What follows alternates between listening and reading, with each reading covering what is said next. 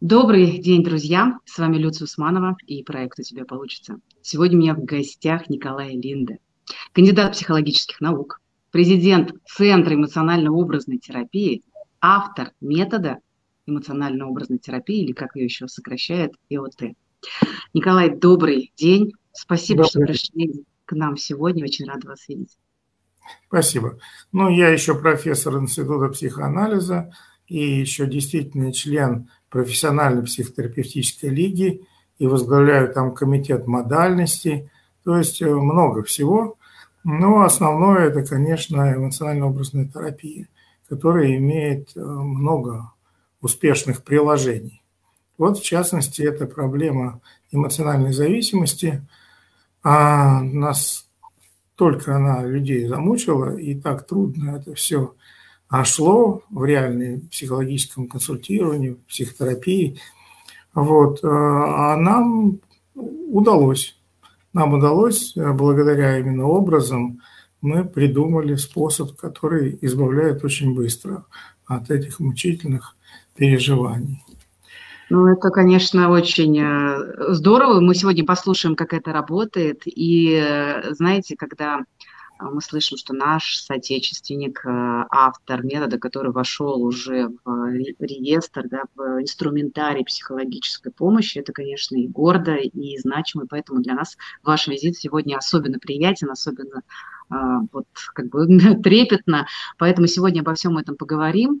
Да. Начнем, пожалуй, мы с того, что же такое вообще, в принципе, эмоциональная зависимость, потому что термин, он вроде бы и ходит, уже многие понимают его, но, но не все и не до конца, поэтому давайте с этого начнем, вы нам расскажете, что это такое, и дальше уже будем двигаться. Тогда я пока прошу показать слайд презентации. Вот. Значит, эмоциональная зависимость, как здесь написано, это потеря личной автономии, либо просто чувство личной автономии по эмоциональным причинам. Чаще всего люди сталкиваются с этим, когда, скажем, потеряли любимого человека, он бросил вас, ушел, погиб, вот, или охладел, вот, и вы страдаете, хотя хотите избавиться, но не можете. И, как говорится, он всегда вот мне в голову лезет, как говорит человек, да, не, не могу от него отделаться. И страдаю по этой причине. Не могу полюбить никого другого. А, не могу действовать свободно. Все мои действия а, вот, как бы связаны с этим человеком. Как вот от этого избавиться? Ну, большинство людей пытаются механистически сделать, вот вытеснить образ этого человека из своего ума, да, вот порвать с ним, так сказать, что-то обидное ему сказать, чтобы он отстал, как бы, или реально, или мнимо. Вот пишут длинные письма объяснительные, или даже вместе с психотерапевтом собирают для него чемоданы с его вещами и выкидывают на лестницу. Вот это все такое не приносит на самом деле успехов. Режут нити, которые их связывают, воображаемые. Да? Это все механистические приемы, которые показывают, что люди не понимают, на чем основана эмоциональная зависимость. А мы открыли это в результате даже практики. И потому что мы работаем с помощью образов, в которых воплощается чувство человека. Вот я покажу книжечку, которая написана на этот счет. Да. Ну, тут еще целый ряд книг. Ну, это да, основ... вы название, Николай, название книги, пожалуйста, скажите, потому что не все смотрят видео, некоторые слушают аудио. Эмоционально-образная, в скобках, аналитически действенная терапия. Угу. Вот. Спасибо. четыреста страниц. Вот, и ну, вот этот, э, эта идея и это открытие, так сказать, и методы, основанные на этом, ну, это наша, я считаю, жемчужина, ноу-хау. Потому что, естественно, понимать, что э, зависимость держится только на чувствах самого человека. А как она держится? Дело в том, что человек инвестирует в другого человека свои чувства и даже части личности. И недаром говорят, я отдала ему сердце, я ему отдала душу. То есть я предлагаю человеку представить, а на что похоже то, что вы отдали этому человеку. Первое, что приходит в голову. Мы апеллируем к тому, что наше бессознательное знает. И оно действительно знает, и оно показывает в образах наглядно то, что мы отдали. А теперь мы предлагаем человеку забрать это, мягко, вежливо забрать вот свое, только свое, ничего чужого ни в коем случае нельзя брать. Вот э, забирается свое, и тогда человек удивительно чувствует, что он свободен. Вот и вся работа. Только работа уходит очень много на выяснение подробностей, других каких-то а, дополнительных факторов и то, как помочь человеку увидеть, узреть действительно инвестированные чувства. А почему инвестиции мы называем? Потому что человек вкладывает в другого свои чувства для того, чтобы обладать им, для того, чтобы всегда быть рядом с ним, для того, чтобы потом получать дивиденды. Как мы говорим, в шутку, но в этой шутке больше правды, чем шутки, любовь – это бескорыстная забота о другом с эгоистической целью. И человек всегда рассчитывает получать дивиденды, чтобы его тоже любили, о нем заботились и так далее. Поэтому вот, ну, мы всегда вкладываемся сначала. Как говорится, а как это... понять, Николай, как понять, что ты находишься в эмоциональной зависимости? Есть ли какие-то, может быть, признаки, критерии? Вот как это, да, вы сказали, что это потеря личной автономии, но даже человек не осознает этого и продолжает в этом находиться. Это действительно происходит так, и есть ли у этого какие-то признаки? Ну, первый очевидный признак – человек страдает, он мучается, он хочет выбраться из этой ситуации. Вот. Он навязчиво что-то возвращается с мыслями к этому человеку, только о нем и думает, только о нем страдает каждый день, иногда каждый час. Вот первый случай, чтобы быть наглядным, тоже наглядность, она более доказательна, чем рассуждение. Вот первый случай, когда я работал с девушкой лет двадцать уже назад, в институте, где я преподавал, и я говорю, ребят, ну что мы все с вами, так сказать, сухую теорию живем, хотите посмотреть мою работу? А, говорит, конечно, хотим. Я говорю, ну вот, у кого есть проблемы, выходите на горячий стул, так у нас это называется. Но все, конечно, так сказать, как-то вжали голову в плечи и ушли в себя, испугались. А девушка такая, первый раз она пришла, она отличница, у нее есть право посещать занятия свободно, и она впервые пришла на мои занятия. Интересно, и она такая гордая, красивая, умная. Вот она говорит, а вот у меня есть проблема. Ну, поможете решить? Вот два года не могу забыть молодого человека. Я так с удивлением на нее смотрю, такая красавица, какой дурак от нее отказался. Но, видимо, значит, что-то произошло, даже нет времени выяснять. Говорю, ну ладно, я берусь. Вот. Я, говорит, каждый день страдаю, вы знаете, сердце молчит, мне говорят, он полюби любого, он сколько их ходит, а я не могу их любить, потому что я только о нем думаю, и мне они неинтересны, а я не хочу их обманывать. Вот. И вот я могу, конечно, сходить в театр, посмотреть спектакль, но сердце молчит, все мои чувства как бы молчат, я в какой-то такой апатии, то есть она страдает, я... Полгода уже к психоаналитику ходила, и никакого толку. Я сама, вот психолог, разбираюсь с собой, и ничего не помогает. Беретесь? Я говорю, да, берусь. Я говорю, ну как мы это сделаем? Вот представьте, все делается с помощью человеческого воображения, с помощью образов. Вот здесь на стуле сидит ваш молодой человек. Что вы чувствуете? Ну как, что я чувствую? Все тело, вся душа, все рвется к нему со страшной силой, просто ураган какой-то. Вот признак неуправляемых эмоций. Я говорю, а придумайте образ, который создает эту сильную тягу. Первое, что приходит в голову. Как, я не знаю, как. Ну, ну вот такая, такой предмет, который вот и создает это влечение. Я почему-то вижу ярко-синий шар, говорит она. Ну и что же мы будем делать с шаром? Давайте его там выкинем, например. Нет, ни за что. А я тогда совсем умру. А ну тогда примем в себя. Нет, вот он завис как-то между ним и мной, и ничего не помогает. Я говорю, ну давайте попробуем, поэкспериментируем. Туда или сюда? Нет, ни за что. Ну, эксперимент, критерий истины. Я предложил группе высказать свое мнение. Выкинуть шар или оставить. А все высказались очень пылко. После этого я спрашиваю, ну как теперь? Нет, все равно ни туда, ни сюда. Ну застрял человек. Проблема это всегда, когда человек застрял. Ни туда, ни сюда. Тогда я решил расшевелить эту ситуацию и применил такой прием, который есть в гештальт-терапии и в психодраме.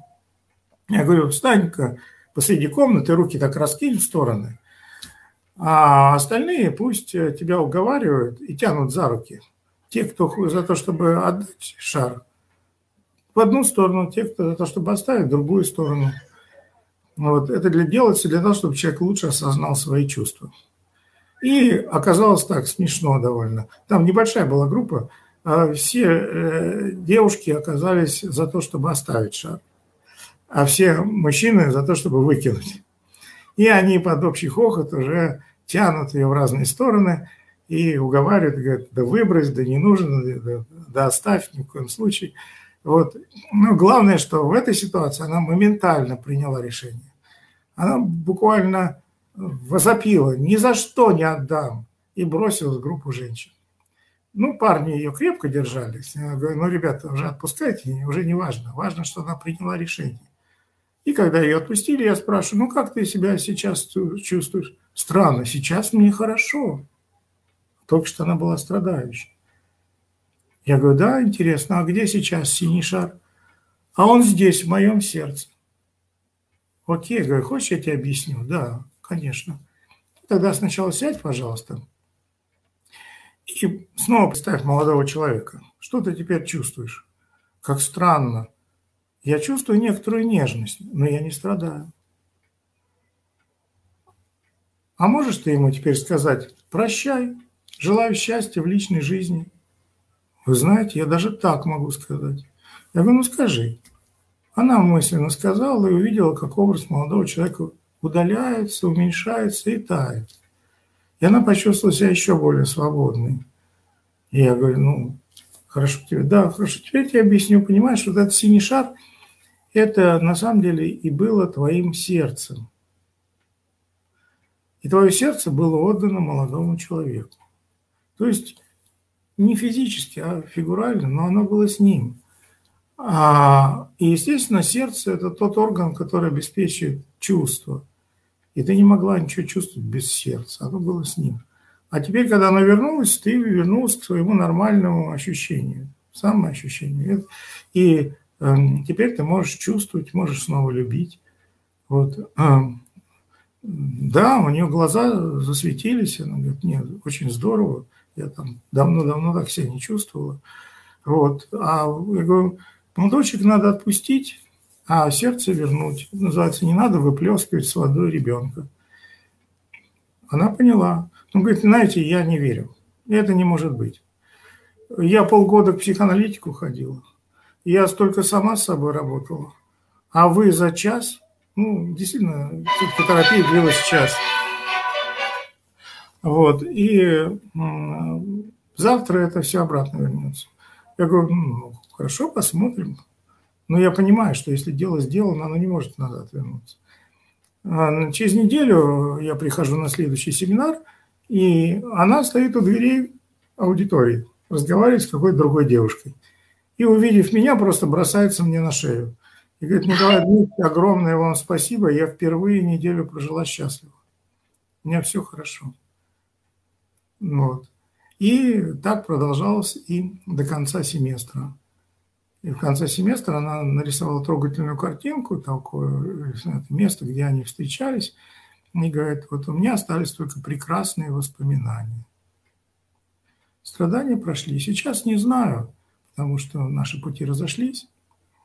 Но это был первый пример. Потом я, благодаря этому примеру, стал дальше над ним размышлять и понял, что всегда так и происходит, что человек отдает кусочек себя для другого человека. И а, понятно, что этот кусочек никуда от него далеко не убежал, но он как будто бы отделился, и он потерял себя. И для того, чтобы вернуть свою, свою целостность и получить независимость, надо просто это вернуть. Все другие способы – это самообман. И с тех пор мы стали щелкать эти задачки как орешки. И это происходит не только вот при несчастной любви, но и, скажем, при так, трагической вещи, потере. Вот сравнительно недавно звонила мне женщина там, из другого города, что полгода назад умер ее любимый отец. Отец был вообще замечательным артистом, очень таким любящим отцом. И вот она... всегда его обожала, тут он умер, она впала в депрессию. И никакие методы ей не помогают, ничего не получается. Она откуда-то прослышала про меня, и мы по скайпу с ней разговаривали. Я говорю, ну давайте мы посмотрим, что вы отдали вашему отцу. Не знаю, но вы должны ощущать тоже какую-то вот тоже пустоту. Вот вы знаете, у меня как будто вся левая половина отсутствует. И эта левая половина, на самом деле, я понимаю, с отцом. А что такое левая половина тела? Это мир эмоций, это чувствующая часть. И получается, все ее чувства, все эмоции ушли к отцу. Я говорю, ну представьте, как они, где они находятся? В могилке с ним лежат. То есть это левая половина человека лежит в могилке с отцом. Я говорю, а зачем она лежит? Ну, как бы она хочет ему что-то сделать. Я говорю, что она может ему сделать? Действительно, реально. Дать ему там счастье? Нет, вообще-то, конечно, нет. Что она может ему сделать? Он уже в ином мире. Говорю, значит, это иллюзия. Я говорю, ну, верните ее обратно. Ой, я боюсь, тогда это будет предательство. Я говорю, какое же тут предательство? Это на самом деле вы себя обманываете, вы хотите его удержать ради своих эгоистических целей. Я понимаю, что вы его очень любите, но он ушел, и его надо отпустить. А эту часть вернуть себе. Она послушалась. И эти, самое интересное, что эти части легко и просто слушаются нас. Она говорит, да, она прям встала, она такая светящаяся, подошла ко мне и вошла в мою левую часть, которая была пустая. Она вошла в меня, соединилась со мной, и я стала целостной. Ой, как мне хорошо стало, депрессия ушла, у нее были боли в женских органах, и они все исчезли. Ну, вот это уже такое психосоматическое проявление, да? Вот да, да, да, да, психосоматика тоже. Вот мы сделали это за полчаса. И потом она мне звонила уже с просьбой решить другую проблему, а эта проблема уже была решена, и она это признала. Вот а такие при... варианты, да. При этом вот говорят же, когда потеря близкого происходит, то траур тоже не просто так придуман, то есть как бы какое-то время, да, человек должен, ну, по-честному отгоревать, там, признать все чувства, которые с этим связаны. Это ведь одно другое не исключает, да, то есть мы не говорим о том, что это как-то быстро заканчивается, но человек находится в контакте со своими чувствами, то есть он как бы не, не замораживается. Или что, что вот происходит в этот момент? Или вы просто помогли ей ускорить этот процесс? Вот поясните, пожалуйста. Ну, мы просто его сделали, не, не ускорили, а просто сделали, потому что пока эта часть не вернулась бы к ней, она продолжала бы страдать. И страдание ее было уже невротическим, оно шло во время ее жизни. Конечно, ну как бы это неприлично, если мы сразу после смерти человека, типа, пойдем веселиться в ресторан, то есть нам будет все равно. Конечно, какие-то чувства должны быть выражены, и какой-то траур можно носить, но вообще... считалось, вот во времена Фрейда, Фрейд говорил, что когда мы теряем кого-то, то происходит работа горя. Что, в чем стоит работа горя? Мы скучаем по человеку, к нему прикреплено типа наша либидо, и вот мы, работа горя стоит в том, что мы каждый день убеждаемся, что его с нами нет, и тогда либидо к нам возвращается. Ну, с одной стороны, это правильно, а с другой стороны, неправильно, потому что либидо очень часто ничего не возвращается. Человек все хочет вот этого человека обнять, быть с ним, и его части остаются там, там где-то в каком-то так сказать, астральном мире, что называется, недоступном. Вот.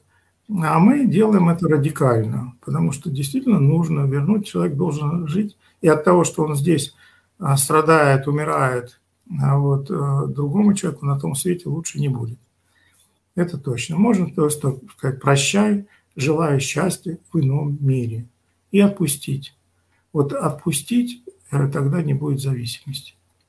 В данном случае происходит такое экологичное, без вреда самому себе, своей психике, да. Когда человек залипает в какой-то одной стадии горевания, не может вообще никак из нее выйти, начинается да. уже вот этот а, а, процесс против себя, да, когда да. страдает здоровье, и все, и в этом смысле вот вы показали пример, как можно из этого выйти, потому что действительно очень многие люди, там, казалось бы, есть какой-то период, да, вот эти все стадии прощания, а человек на какой-то из них залипает и там годами не может да. с этого вернуться. Это, конечно, очень выглядит и последствия имеет крайне неприятные. Да, это очень серьезно. Но мы зашли уже как бы в соседнюю тему, именно тему потери. Эмоциональная зависимость чаще воспринимается именно как зависимость от другого человека. Причем зависимость может быть не только на любви, но и на злости, и зависимость, может быть, от тирана. Но независимо от того, какая суть отношений, всегда там есть ситуация с эмоциональными инвестициями. И всегда можно понять, кто кому чего должен и как вернуть. Также может быть зависимость от прошлой работы, например. Человек может найти новую работу, вот, вас, наверное, это должно заинтересовать, потому что вот человек не может заняться какой-то работой. А почему? Потому что он душой находится на старой работе. Ему там было очень хорошо. Как вот я работал с одним молодым бизнесменом, который разбогател там в период перестройки всех энергетических сетей, и у него столько денег, что он может не работать всю жизнь. Но он только и вспоминает, как было там хорошо. А сейчас он смысла жизни не видит, потерял. То есть ему не знает, чем заняться. Вот. И все у него есть, и квартира, и машина, и жена, и дети, все. Но он чувствует себя каким-то неудел, несчастным. И мы с ним три сеанса поговорили, и он очень любит философствовать, но ничего не получается. И тут я понимаю, что он все время вспоминает об этой работе. Я понимаю, что он живет там. Я думаю, мне кажется, что вы остались там. Да, конечно, да я весь там. Мы с друзьями встречаемся, пьем пиво, вспоминаем, как там было хорошо. О, говорю, давайте посмотрим, как выглядит та часть вашей личности, которая осталась там. Это, знаете, такой молодой человек, он сидит в прекрасном кабинете, подписывает очень важные бумаги, делает добрые дела, и он очень доволен. Я говорю, ну ведь он там находится, а вы же сейчас здесь. Позовите его к себе, чтобы он вернулся. А он не хочет оттуда уходить, ему там нравится. Я говорю, ну понимаете же, это же самообман, он живет в иллюзии. Этой ситуации уже не существует. Да, действительно, от этой фирмы же и гвоздя, что не осталось, там ничего нет. Объясните, говорит, этому молодому человеку. Вот я ему сказал, он замотал так головой, и как будто протрезвел. Поглядел на меня и побежал ко мне. Он прибежал ко мне, и, знаете, как будто вошел в меня. Вы знаете, что-то я улыбаюсь. Николай Дмитриевич, я просто так никогда не улыбаюсь. Что это я улыбаюсь вдруг? Я говорю, да потому что вы обрели самого себя, вернули себя себе, и вы стали целостным. Вот целостность – основа счастья. И вы заулыбаетесь. Нет, это меня удивляет. Я не понимаю, что вы сделали, Николай Ильич? Я говорю, ничего не сделал. Вы сделали, просто я вам объясню. Знаете, я через неделю еще приду, я проверю. Так не может быть. Через неделю приходит, все в порядке. Все. Смысл жизни чувствуете? Да, смысл жизни чувствую. Нет вопросов по смыслу жизни. Вот как бывает с эмоциональной зависимостью. Иногда надо определять. Иногда вот по времени, недавно была работа тоже с молодой женщиной, вот она говорит, у меня что-то вот волосы там вылезают, раньше такая была здоровая, как-то сил нет. Я говорю, с какой поры это началось? Вот в таком-то году, а что в этом году случилось? Вот как мы доходим до истины. Да вот тут я развелась со своим мужем. ну, точнее, не развелась, но до сих пор не разведены. Шесть лет уже прошло, но он просто ушел, и я ничего даже не знаю о нем. Знаю, что он вообще не умер, но с ним нет никаких контактов. И к дочке он не приходит, и дочка никогда его не видела. То есть вообще какой-то он, оказывается, еще и, и склонен к наркотикам. О, боже мой, я думаю, ну тогда надо... А у нее никого больше нет. Шесть лет прошло, молодая, красивая женщина, никаких отношений. Я говорю, тогда, значит, ты до сих пор от него зависима. Вот критерий зависимости. Что ты еще своего в нем оставила? Ну, она определила, что... Вот, я помог ей, она вернула это себе. И сразу ожила. Но еще оказалось, что она еще связана с мамой этого молодого человека. Тоже мы там произвели правильный обмен. Еще иногда надо вернуть и партнеру что-то. Потому что партнер тоже что-то вложил, надежды, например, какие-то. Вернул ему его надежды. У него были надежды, что он как раз может ей манипулировать, особенно с помощью ребенка. И вернули. И, и она почувствовала себя абсолютно свободной. Она говорит, боже мой, я как будто заново родилась, я, я вернулась все, я к тому времени, которое было до этого всего. И это все сопровождалось зримыми образами какого-то ручья энергии, который наполняет ее тело, какой-то ауры, которая вокруг возникла. Она... Это был недавний случай, конечно, надо отследить, как будет дальше, потому что люди склонны иногда к каким-то откатам. Вот терапия – это такая все-таки, с одной стороны, у нас четкие законы, закономерности, но есть искусство, и есть такое умение тонко наблюдать. Можно показать? Да, сейчас я... Да, мы можем следующий слайд, да, переключить уже? Угу. Тогда получается, что если вот вернуться к вопросу самой непосредственной эмоциональной зависимости, мы можем быть зависимы не только от человека, да, мы можем зависеть там, от незавершенных каких-то вообще дел. Процессов, в принципе, дел, места, смены работы.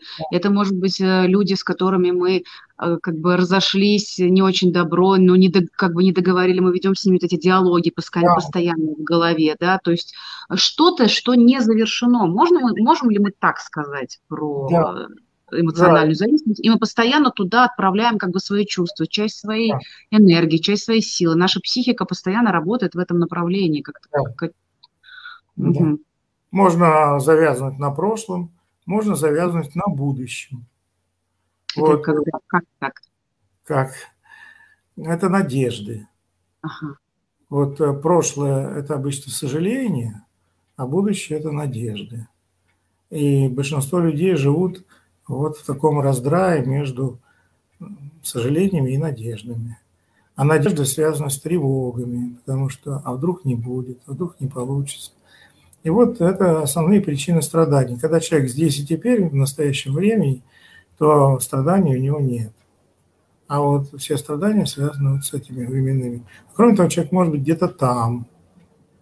Вот человек может страдать от того, что он хочет быть вот в другой стране, в другом городе, в другом месте. Не, так сказать, не на работе, а на футболе. Человек страдал от того, что он мечтал купить домик себе в Испании, жить там у берега моря. И однажды обнаружил, что у него сердце постоянно болит. Ну, что такое? Он знал наш терапевт, говорит, а я вижу, что почему-то домик в Испании, я в этом домике, а что ж плохого? А потому что это расщепление. Я там, а на самом деле-то я здесь. Я сказал этому мужику, возвращайся ко мне. Когда будут деньги, ну, купим домик. И все равно мы там жить-то не будем, реально. Потому что у нас дела-то все здесь. И этот мужик прибежал ко мне, вошел в мое тело, и сердце тут же перестало болеть. Да. Вот, то есть много психосоматики. А одна женщина жаловалась, что у нее тахикардия, аритмия, аритмия сердечная. Когда возникла? Да вот там шесть месяцев назад, когда умерла моя любимая собачка, она четырнадцать лет жила с нами.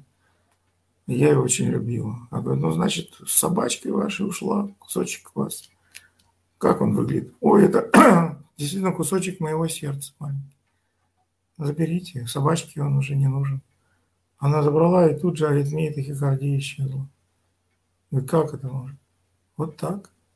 Потому что, с одной стороны, как бы не вложишься в отношения, в какие-то, какие-то предприятия, не получишь результата. Да. А когда вложишься, то ты связан с этим. И если получается какой-нибудь крах, крах отношений, смерть, развод, то ты можешь остаться вот с этой зависимостью, потому что твое сердце там и остается, или кусочек его. Или... Вот.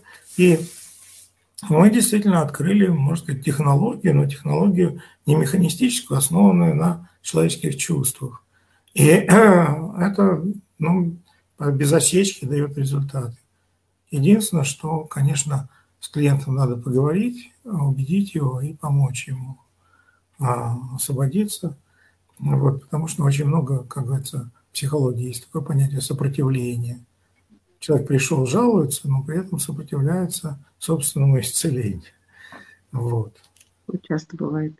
А вот, Николай, то, что вы рассказываете, оно выглядит очень, конечно, с одной стороны, как будто бы просто, да, ну вот представь, да. представь чувства. И на первый взгляд, ну, правда, вызывает даже изумление, что так можно было, да, что это действительно так работает. Можете ли вы рассказать о механизме, вот почему вот это кажущееся, что стоит за этой кажущейся простотой, почему...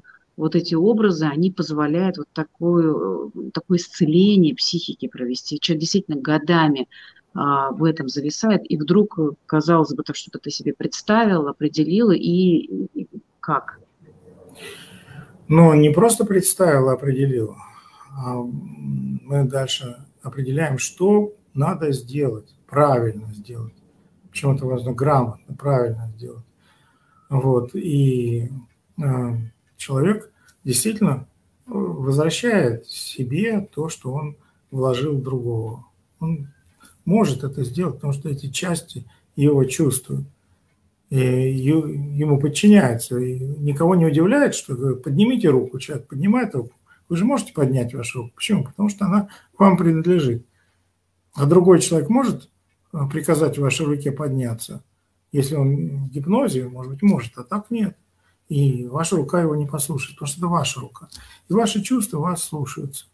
Вы когда-то их инвестировали, теперь можете обратно забрать. Вот. Но люди сопротивляются, потому что же они все-таки все еще по памяти любят того человека, все еще там. Но ему надо объяснить достаточно четко и однозначно, что он не сможет все равно им обладать. Вот. В моей практике была одна моя ученица, так зависла, и у нее был молодой человек, который собирался жениться, и все были уверены, что он точно женится, они много времени были вместе, и вдруг он ей объявляет, что все, раз и бесповоротно, ты ушел. И знаете, она сразу изменилась, вот глаза у нее смотрят куда-то в пространство, неизвестно куда. И ей задаешь вопрос, она как будто его не слышит и отвечает, ну, как бы сказать, когда уже три раза можно было ответить, но отвечает с каким-то замедлением и не улыбается, как будто вот она здесь отсутствует. Я говорю, ну, давай, ты же знаешь, давай разберемся. Вот ты в зависимости, что ты отдала, на что это похоже. Да я вся там. Я говорю, ну, как ты вся выглядишь, вот вся, которая там. Знаете, это как огромная статуя, как статуя свободы американской, которая закаменела и вот руки туда вперед протянула. Я говорю, ну, скажи ей, возвращайся ко мне, что ты там стоишь? А, она не может, она закаменела. Я говорю, знаешь что, скажи ей, ты держишься за иллюзию. Ты туда протянула руки, но там его нет. Ты все равно не сможешь им обладать. Поэтому возвращайся ко мне. Тогда эта статуя рассыпалась, Из этой статуи вышла живая девушка, подошла, говорит, ко мне и вошла в меня. Вот что за фантастические вещи, да, мы говорим? Как да. будто душа входит в тело, возвращается и входит, и это постоянно происходит. Вот, и тут же она начинает улыбаться. Она тут же начинает улыбаться, глаза обретают привычный блеск, она смеется, отвечает на вопросы быстро, от депрессии не осталось и следа. И больше мы не возвращались к этому вопросу. Она потом еще ходила на мои занятия, и она в совершенно нормальном, адекватном состоянии.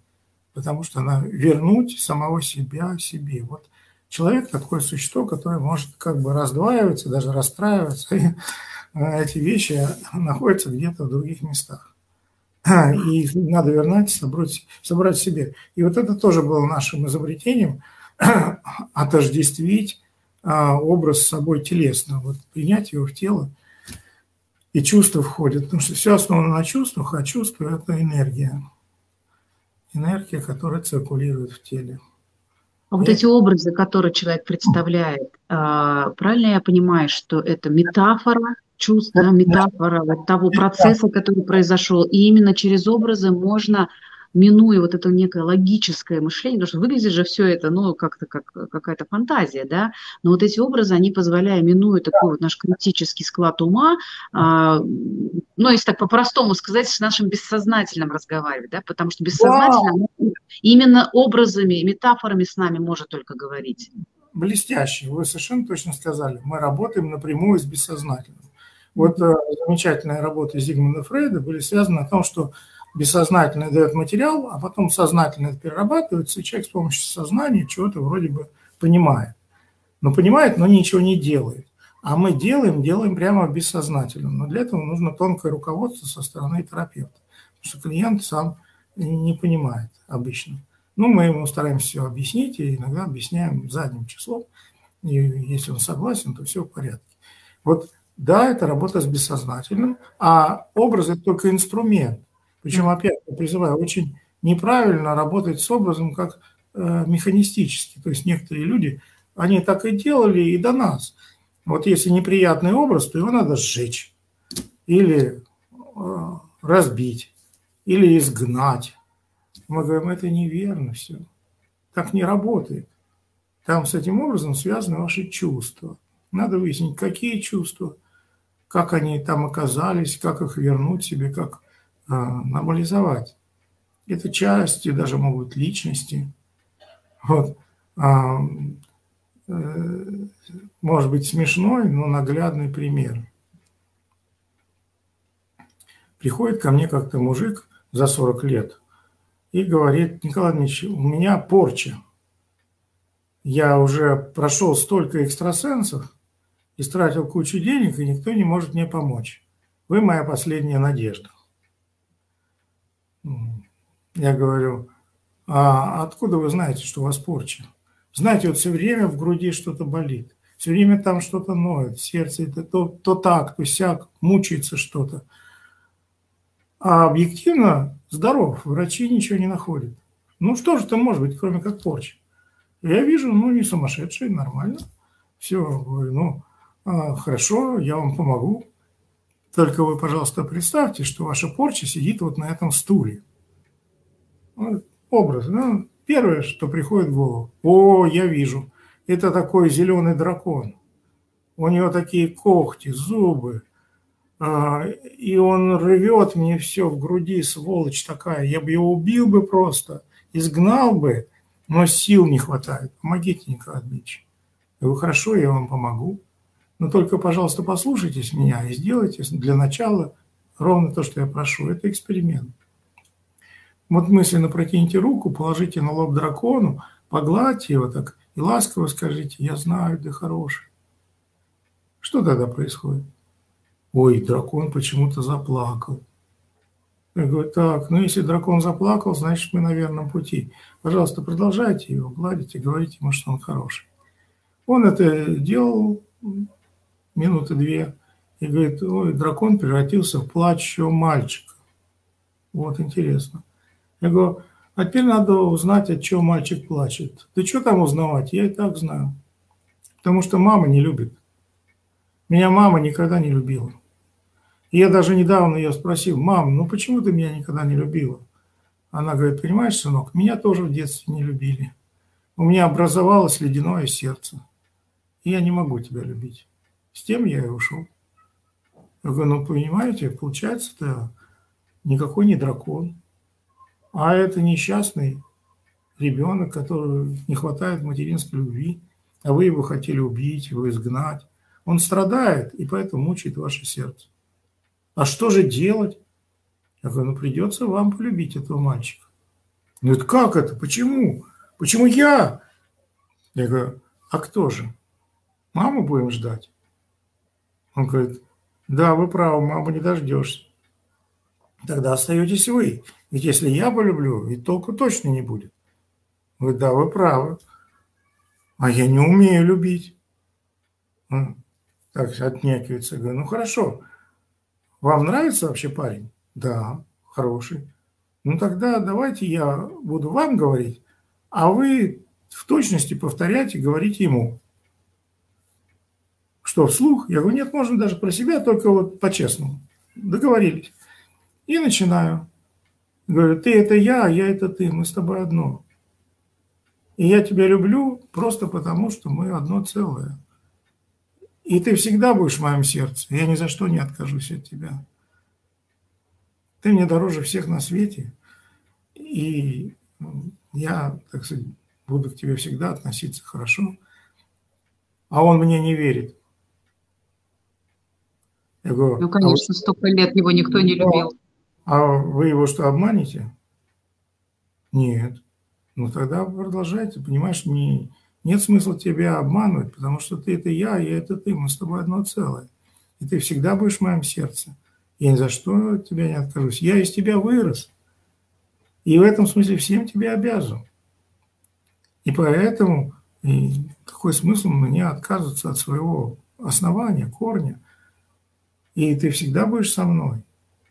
Я всегда буду тебя любить, и ты мне дорог, дороже всех на свете, ты всегда будешь в моем сердце. Тогда он залыбался. Я говорю: это хорошо, но повторяйте снова. Ты – это я, я – это ты, мы с тобой одно целое. Я никогда не откажусь от тебя, ты всегда будешь со мной. Тогда он бросился мне на шею. Я говорю: это здорово, но все-таки еще недостаточно. Продолжайте. Ты – это я, я – это ты, мы с тобой одно целое. Ты всегда будешь в моем сердце, ни за что не откажусь от тебя. Я тебе на самом деле всем обязан. Я из тебя родился, вырос, и вот стал таким. И ты всегда был и будешь моей частью. Ой, тогда он куда-то исчез. Куда же он исчез? А он как будто бы вошел в меня и растворился во мне. Я говорю: ну, и что вы теперь чувствуете? Он говорит: слушайте, я не сойду с ума от счастья? Я говорю: знаете, от счастья с ума не сходит. Скорее наоборот. Ну, вот. Это очень трогательно. Да, ну привыкайте. Да. Правда, очень трудно. Извините, что так резко. Он просто обалдел, потому что, представляете, человек двадцать лет там лечился от порчи, и тут вот так за час, и вот так, у него губы тряслись, он говорит, и я там улетаю как на крыльях, вот, я говорю: ну, я говорю, ну пожалуйста, вот, радуйтесь, пользуйтесь. Но он через два месяца пришел еще на один сеанс, потому что произошел некоторый откат. И мы снова прокрутили это по новой, не знаю, как сейчас. К сожалению, вот мы не можем уже, так сказать, привязать к себе клиента и все время проверять, дергать его за ниточку. Может быть, у него ухудшилось снова состояние, потому что надо об этом заботиться.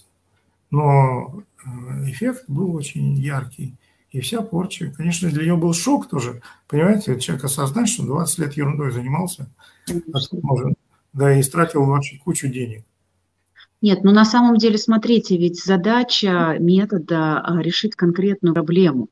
Задача человека самого, взрослого, с ответственной да. позиции по отношению к своей жизни, вообще-то научиться э, не создавать таких проблем в будущем, то есть научиться свои чувства опознавать, да, видеть свои, куда да. я сливаю энергию, где у меня незакрытые отношения. То есть это уже немножко другая история, то есть терапевт не может же всю жизнь вести клиента за ручку, это, ну, вообще-то странно, да, то есть да, мы можем обращаться там, где мы не научились, где мы вот в детстве, может быть, почему-то так произошло, почему-то вот ну, нас не научились чувствами. Но, значит, если такое происходит, наша задачка потом уже этому этот навык в себе взращивать. И это вполне реально сделать. И, слава богу, нам сегодня есть методы, связанные с тем, чтобы научаться свои чувства, эмоции определять.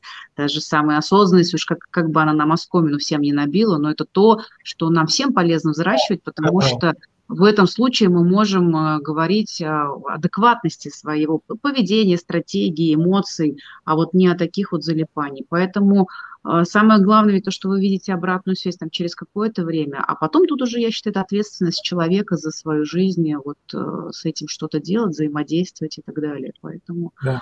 то, что вы Можно говорите... Еще третий слайд? Ну, конечно, да. давайте посмотрим, что там у нас. Да, ну, слайдов у нас еще много, да все... Ну, вот признаки, признаки эмоциональной зависимости, вот вы, что вы спрашивали. Да. Вот когда человек думает, что он ответственен за другого человека, когда не может определять свои чувства, вот, и так далее. Вот. Страх быть отвергнутым, страдания от остальных перфекционизма и так далее.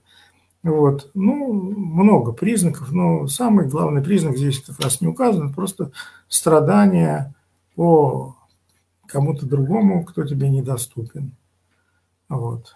Или тоже здесь может быть зависимость, тоже такого рода зависимость, когда мы не можем избавиться от того, что нам неприятно, но мы не можем тоже оттолкнуть, отдать, вот, разорвать связь, потому что мы, скажем, приняли на себя ответственность за исполнение чужих надежд. И тоже мы создали простую методику. Скажите этому человеку: знаешь, я родился на свет не для того, чтобы выполнять твои надежды. Я возвращаю тебе твои надежды, ты сам можешь их осуществить. Вот и это вот все в комплекте нужно сделать, если... Все зависит от того, как действительно организована проблема внутри. То есть ее надо изучить. Поэтому наш метод, с одной стороны, аналитический, с другой стороны, аналитически действенный. То есть то, что не хватало вот психоанализу никогда, это действия. Там было только осознание.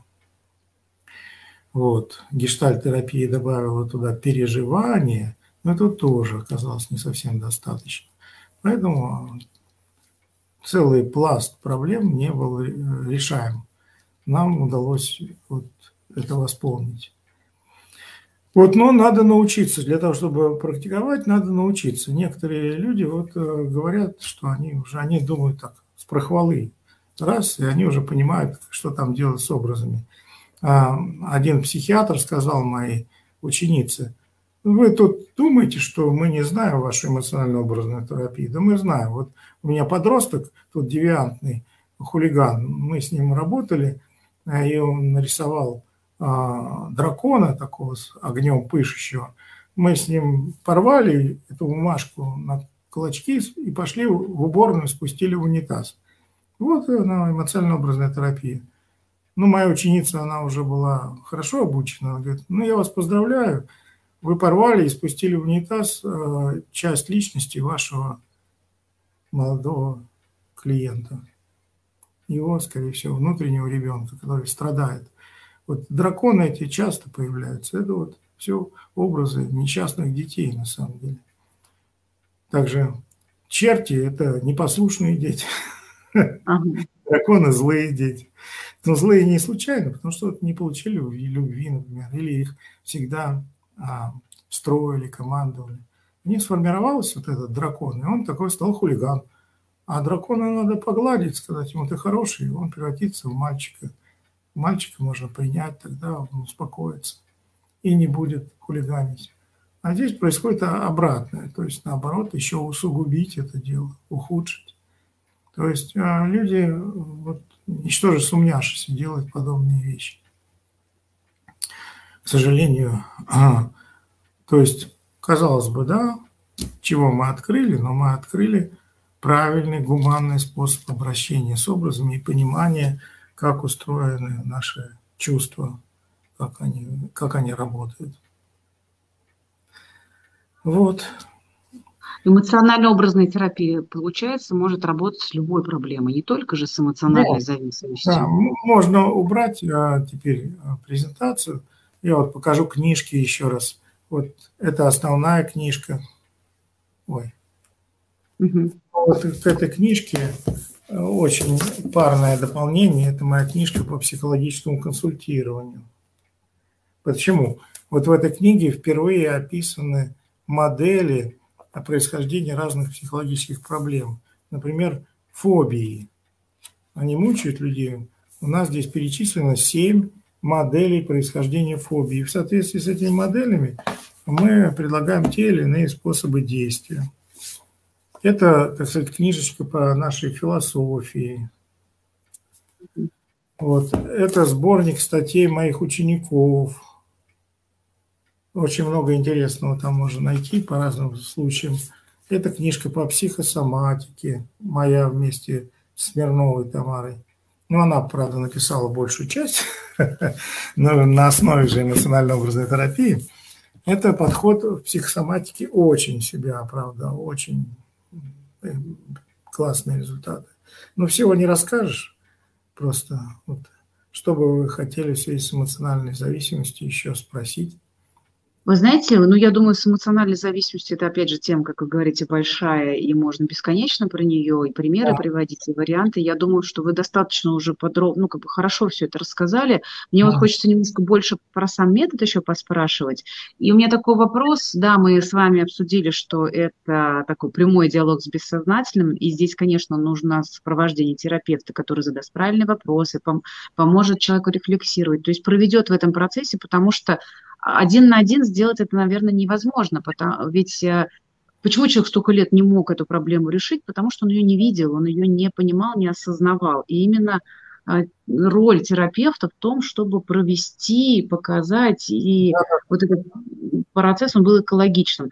Так в связи с этим у меня вопрос. А вот этот метод, он подходит именно психологам или для того, чтобы они включали его в свою работу с клиентами, или, в принципе, ну, человек, который сказал, так, я хочу для себя это освоить, да, и вот он приходит, учится и работает с собой. Мы не запрещаем никому осваивать. У нас целая школа, и мы учим многих людей. В том числе самое приятное, что к нам даже на учебу стали приходить психиатры. Угу. У нас есть, и некоторые уже закончили, у нас три ступени. Первая, вторая, третья ступени обучения. Это все системно делается. И еще у нас есть специально, тоже я учу преподавательские курсы, те люди, которым дается право преподавать дальше эмоционально-образную терапию. Такая многоступенчатая система, и очень много людей прошло, и спрос растет. Вот. Но, конечно, для того, чтобы работать с собой, на самом деле, оказывается, это сложнее даже, чем работать с другими. Поэтому надо сначала научиться вообще терапии, потому что человек склонен сам себя обманывать. Да. И он склонен, вот, опять же, прямолинейные действия применять. Но надо действовать очень аккуратно, экологично, и всегда должен быть грамотный анализ. А анализ опять основывается на знании многих психологических концепций. То есть требуется не только знание психоанализа, но знание, например, транзактного анализа, знание теории гештальт-терапии. И очень мы используем теорию Вильгельма Райха, где он говорит о том, как чувства и энергии циркулируют в человеческом теле. Для нас это очень важно, и это тоже отличает нас, потому что некоторые говорят, ну, это у вас как в эн эл пи. Нет, а в эн эл пи совершенно нет теории там, энергии, блоков мышечных. А да, мы... и связящие эмоции с нашим телом, да, как мы можем... Да. Через наша, наша терапия абсолютно телесна, то есть мы все время держим контакт а, с телом. И только тело говорит правду. Поэтому завершающий аккорд – это обычно принятие позитивного образа в тело, соединение с ним, идентификация. И тогда человек чувствует, он получает эти энергии, эти здоровые чувства восстанавливаются. Он часто заблуждается, опять же, говорит, вот черный образ значит плохой. Вот девушка, вот смешная, тоже смешная история, девушка говорит на семинаре по поводу похудания. Вот я сама вашим методом разбиралась, она никогда у меня не училась, но она моим методом уже типа разбиралась. Я видел, кто заставляет меня столько есть. Это такая змеюка черная, у нее такой рот огромный, и огромные две лапищи. И она этими лапищами вот в рот все время меня запихивает. Понимаешь? И я ее, говорит, топором рубила, на костре сжигала и трактором запахивала. И ничего не помогает. Все так же. Вот в чем дело? Ты говоришь, деточка, ну зачем ты такое делала? Может, она хорошая? Как она может быть хорошая, такая черная змеюка? Я говорю, давай посмотрим. Вот представь, что она на стуле сидит.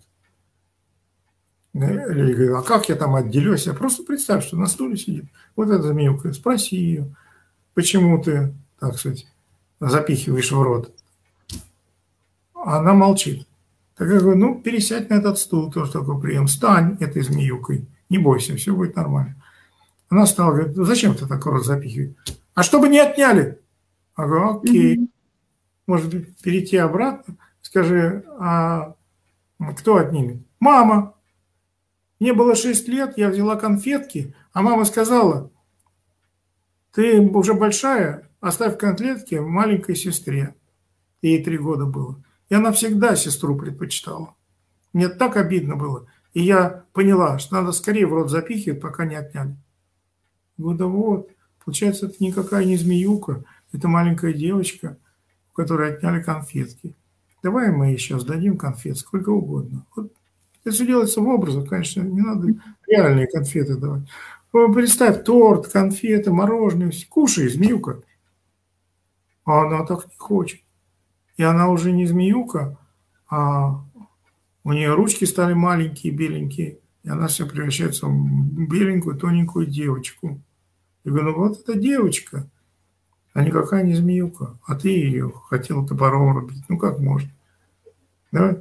Давай еще и предложим. Принимаешь ее, прими ее как часть своей личности. Он говорит, ну, мне хорошо, но я боюсь, что все-таки кто-то придет и отнимет. Я говорю, кто же? Мама. А как выглядит та часть мамы, которая вот отнимет? Знаете, прям как аэродинамическая труба, которая все в себя засасывает. Я думаю, как с этим справиться? Ну, у нас есть приемы парадоксальные. Я говорю, скажи, это аэродинамической трубе, мама, а я у тебя ничего отнимать не буду. И раз эта аэродинамическая труба уполовинилась, уменьшилась. Я говорю, еще раз скажи, я не буду тебя отнимать, мама. Еще уполовинилась. Я говорю, еще третий раз скажи, ой, она совсем исчезла. А что ты теперь чувствуешь? Теперь все хорошо, никто не отнимает. Ну и как, ты принимаешь эту девочку? Да, принимаю. Знаете, как странно. Вот сейчас по часам время обеда. Я обычно вот в это время обеда. А я не хочу есть. Я говорю, ну не хочешь, не ешь, никто не заставляет. Ты, тебя устраивает это? Все устраивает. Но через три месяца мы встретились с ней на другом семинаре. И я смотрю, ее форма тела изменилась. Просто, знаете, как вот женщина, классическая рюмочка. Тонкая талия. Такая. Обалдел, говорю, слушай, ты себя мучаешь диетами? Нет. Хочу ем, хочу не ем. Все. Естественный аппетит, он естественный, он без нарушений. Вот. А так она говорила, вот у нас на работе дают комплексный обед, такое, что невозможно съесть, а, а я все равно ем, потому что потом не будет. А теперь она перестала это делать. Да. Вот естественно. Потому что те стратегии, которые были нами выбраны, они...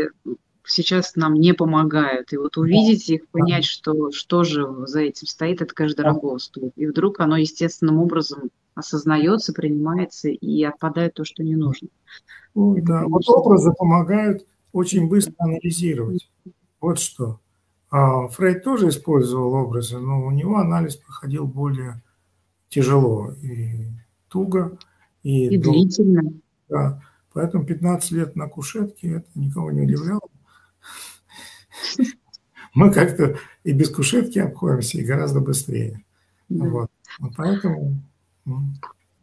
Хорошо. Ну что, мы будем завершать. Спасибо вам большое. И благодаря тому, что вы столько привели примеров и из разных совершенно областей, с, раз, из разных, с разной проблематикой, очень наглядно теперь видно, как вот этот метод помогает обходить защиту ума, сопротивление, детрационализацию, да, когда мы на самом деле себе все можем все что угодно объяснить, а по большому счету мы опять же впадаем в это вот подавление, избегание и так далее. Продолжаем в этом круге. Да, да, да, да. И как вот эти, и как все эти образы. Мы с своими учениками все темы прорабатываем. Угу. И решаем их тоже лишние проблемы, поэтому люди как бы эмоционально растут в ходе обучения. Там у вас, по-моему, несколько ступеней, да, для того, чтобы да. пройти полное обучение? Да, три ступени, три ступени основные. И, честно говоря, это тоже маловато, потому что нужно, ну, прежде всего, человек учится в практике. Люди учатся у нас, часто имеют своих каких-то клиентов или тренируются друг в друге.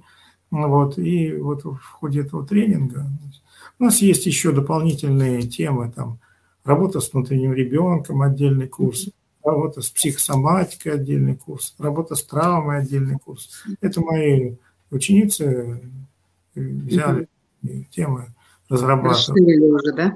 А, да, а вот скажите, пожалуйста, такой зависимостью, как там, наркотическое, курение, алкоголь, это, это, это по такому же принципу работает или там что-то, какие-то другие дополнительные включаете элементы? Да, там такие же принципы, но дело в том, что я лично вот разочаровался в работе с алкоголиками, потому что они как-то очень туго понимают логику эту, и у них очень большое сопротивление.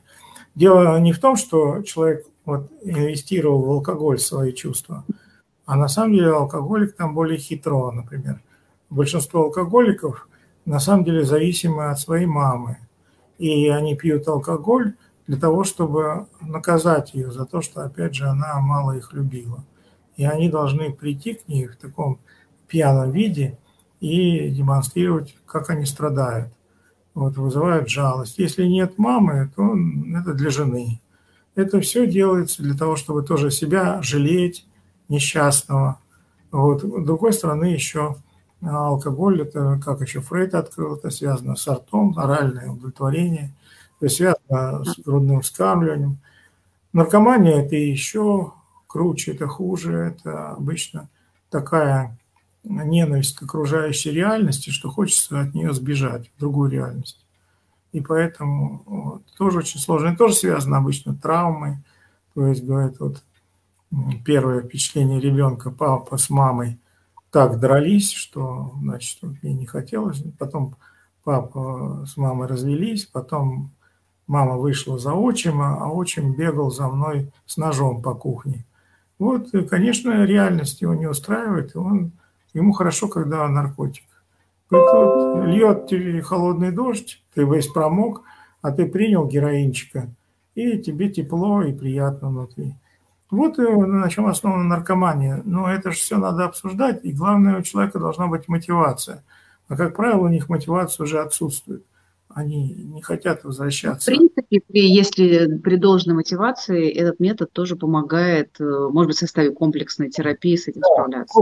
Комплексная терапия, и некоторые мои ученики, они э, работают в наркологии, вот, э, они там, там целая система, и они встраивают наши методы в эту систему успешно. Они говорят, что очень успешно. Но, вот, понимаете, к сожалению... Нельзя объять необъятного, и всех на свете. Ну, это безусловно так, но при, при всем при том вы уже достаточно большой спектр рассказали, с чем справляется этот метод, поэтому в этом смысле применение достаточно широкое. И как да. мне представляется, он является таким достаточно универсальным методом, чтобы с... Да, я тоже так считаю. Любой. Да. И у меня есть ученицы, которые вот очень... эффективно применяют вот, и ученики. Учеников мало, конечно, большинство – это женщины. Ну, вот одна ученица моя докладывала недавно историю, как она вылечила четыре случая эпилепсии. Представляете, это вообще… А, это круто. Это, это круто, это мировая сенсация, но угу. я, я никак не могу ее убедить опубликовать это. Она просто вот, так это она, же надо сделать, обязательно. На нашей конференции ну, она обещала. Ну, угу. Писать это очень трудно. И многие, мало кто у нас пишет, но пишут все-таки, вы можете найти статьи и так далее.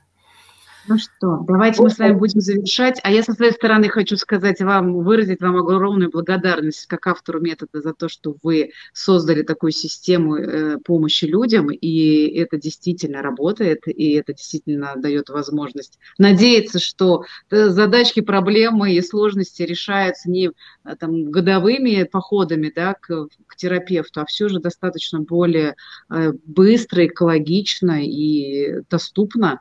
Поэтому да. это большое дело, конечно. И я желаю, чтобы ваш метод, метод продолжал развиваться, расширяться диапазон его применения, и пусть будут вот эти новые исследования, пусть будут новые вклады, в том числе в науку и в развитие психологии, потому что, ну, потому что нам это нужно сейчас. Ведь да. жизнь-то у нас со стороны, если мы посмотрим на то, что происходит, ну, оно как-то вот так печалит в том смысле, что оно пока лучше не становится. Поэтому нам всем нужны те методы, которые нам помогут быть более, и вот как мы с чего мы начали, да, и адаптивными, и больше находиться в контакте с этими чувствами, с ними справляться и... Ну, вообще-то жить э, другим качеством жизни. Да. Ведь это главное. Даже есть улучшения у людей с ковидом.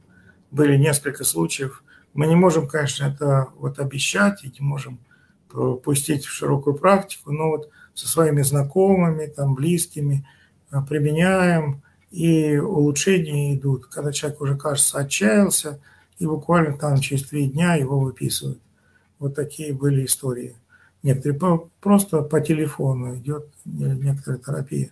Ну, сейчас не буду в это углубляться. Но, к сожалению, вот широкой практики пока нет, потому что мы же не можем обещать, тем более навязывать, предлагать. Это, может быть, войдет потом. Это да. было бы очень здорово. Я просто помню, когда я болела, да, вот, может быть, это, ну, мое предположение, да, то, что я слышу от вас, там же очень сильно еще на, нашу, там, на наше здоровье, на наш иммунитет влияет вот это чувство страха очень сильно, панические состояния, которые вот передаются да. даже не из-за самого вируса, а из-за той атмосферы, которая нас окружает. То есть мы, да. и, и я прям помню себя, что вот У меня, не, у меня было нормальное состояние, в целом я очень легко болела, но тот страх, который вот этот э, витал в воздухе, да, вот эта вся информационная штука, и я его как будто бы вот прям, знаете, я прям почувствовала, как, ну правда, да, если брать вот эти образы, я прям почувствовала, как он начал мною управлять.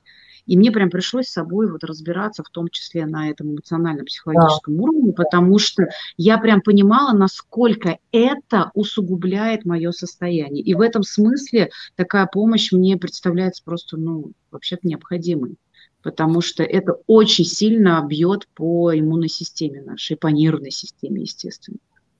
И ничего хорошего от этого нет. То есть в течение болезни становится намного хуже. Да. И так что вот здесь есть очень хорошие перспективы, как мне видится. Я думаю, да. Mm-hmm. Ну, что? Mm.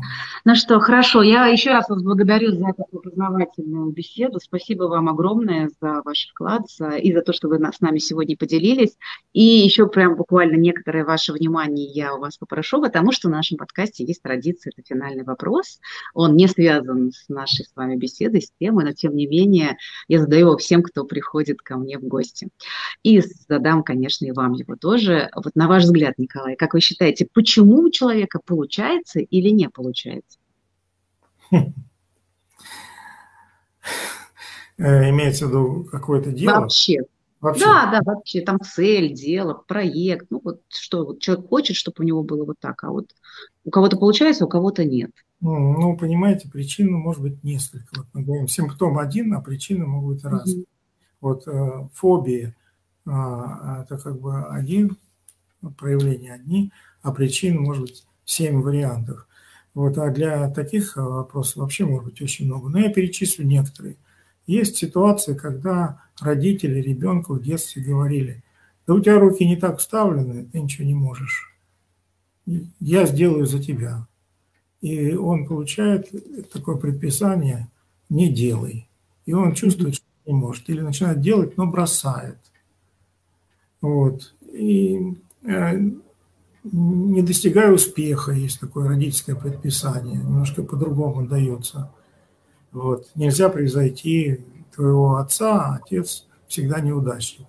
Вот, то есть такие вот варианты, это предписание. Но затем ну, человек, может быть, на самом деле что-то себе вообразил, но на самом деле он не хочет, он не готов вкладываться в это дело. Для того, чтобы что-то добиться, нужно очень много энергии в это дело вложить. И человек вот, чуть-чуть попробовал, не получается, ну и все. Вот. Опять же, почему он не стал таким упорным, это надо анализировать его жизнь. Вот.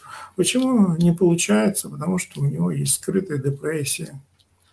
А скрытая депрессия основана чаще всего, опять же, на родительских предписаниях: не живи, типа, и вообще ты не нужен. Вот это надо все обсуждать конкретно. Вот почему не получается? Потому что он действительно взялся не за свое дело, он э, по своему духу там музыкант, а он взялся быть программистом. Или, потому что родители так хотели, например, да? Да, да, да. да. У, меня, у меня конкретно мамаша одна прислала сына, потому что, говорит, он не знает, чем он должен заниматься. Я с ним стал говорить, чем он хочет, что он думает, какие у него планы. Оказывается, он четко знает, что он хочет поступать в Бауманский, он знает, там, на какой факультет, чем он будет заниматься, какая специальность. Он давно решает задачи и поступ... для вступительных, все прорешал за все годы. И я вижу, он такой ну, решительный, надежный, четкий, мужичок такой, крепкий. И я говорю: а что такое? А почему-то об этом маме, я вижу, ты совершенно правильно идешь, ты все выбрал. Почему-то маме не скажешь. Ну, знаете, извините, мама как танк. А мама чего хочет? А мама хочет, чтобы я был музыкантом. Почему музыкантом? Потому что мама сама хотела быть музыкантом, а ее родители заставили быть инженером. И она их ненавидит. Преемственность. А теперь наоборот. Она... А он хочет быть инженером, она хочет делать из него музыканта. И я говорю: ладно, я на твоей стороне, парень, не сдавайся, давай иди вперед. Ну вот, и мама там позвонила, но как он? Я говорю: знаете, он все знает, он, ему не нужна никакая помощь, он прекрасно все знает, он четко идет к своей цели. Нет, я был уверен, может быть, он все-таки не знает, вот ему быть музыкантом. Я говорю: вы знаете, он ни секунды не музыкант. Вот, и оставьте его в покое. Вы хотите, чтобы он ненавидел вас так, как вы своих родителей ненавидите? Ну, в общем, не знаю. Она очень упертая. И я не знаю отдаленных последствий. Повредила она своего сына или нет. Вот, может, это не получается. Вот. Надо разбираться. Вот, напрямую ответить, это, как говорится, пальцем в небо. Ну, идея понятна, да, что нужно смотреть детские, да, зачастую, да, да, установки, какие-то травматический опыт, который влияет на нас, да, и формирует, да, нашу реальность. Могла быть травма, может быть, опять же, страх перед действиями, фобия. Но как мы действуем? Он говорит: вот у тебя чего-то не получается, что ты чувствуешь? Человек рассказывает о своих чувствах. Мы говорим еще: где в теле ты их чувствуешь? А теперь представь, что они на стуле, как они выглядят. И когда человек дает образ, то сразу становится понятно. Вот мужчины, они очень плохо видят образы, они не хотят, потому что они хотят логикой. Я говорю: ну ладно, ну хорошо, пощупайте ручками, вот как он выглядит. Что, что вы чувствуете? Ну, холодный он, горячий, вообще-то холодный. Говорю: ну, какой большой, ну, такой примерно, а что это такое? Да, это металл какой-то. Ой, да это же бюст. Да, А чей это бюст? А это бюст отца. А что он делает, этот бюст? А он как бы стоит у меня на плечах и давит. А папа, а что про папу расскажете? А папа сам был в депрессии последние годы, потому что потерял работу, он был военный, в девяностые годы потерял работу и чувствовал депрессию, стал пить. Вот. И вы хотите также кончить, да? Вы принимаете как бы отцовский сценарий. Получается, да, ну, скажите, я могу жить по-другому, не могу. То есть он вот переделывается, и ему становится лучше. Значит, можно... Ну, вот видите, мы тогда, вот, получается, за пять минут осознаем, откуда все это пошло и почему не получается. Потому что, да, это образ, понимаете? Хорошо, спасибо большое вам, Николай. Спасибо, что подробно все рассказали, объяснили. И, надеюсь, теперь для многих этот метод станет уже я понятным, тоже, как он тоже, работает. Я тоже надеюсь, надеюсь на расширение. Потому да. что я просто вот так, когда это открыл для себя, я понял, как много можно сделать, боже мой. И как люди далеки от этого. Это вот я всю жизнь посвятил распространению этого метода. Всего доброго. Спасибо вам, всего доброго и удачи вам. Все получается. Пока-пока. До свидания. Всего доброго. Да.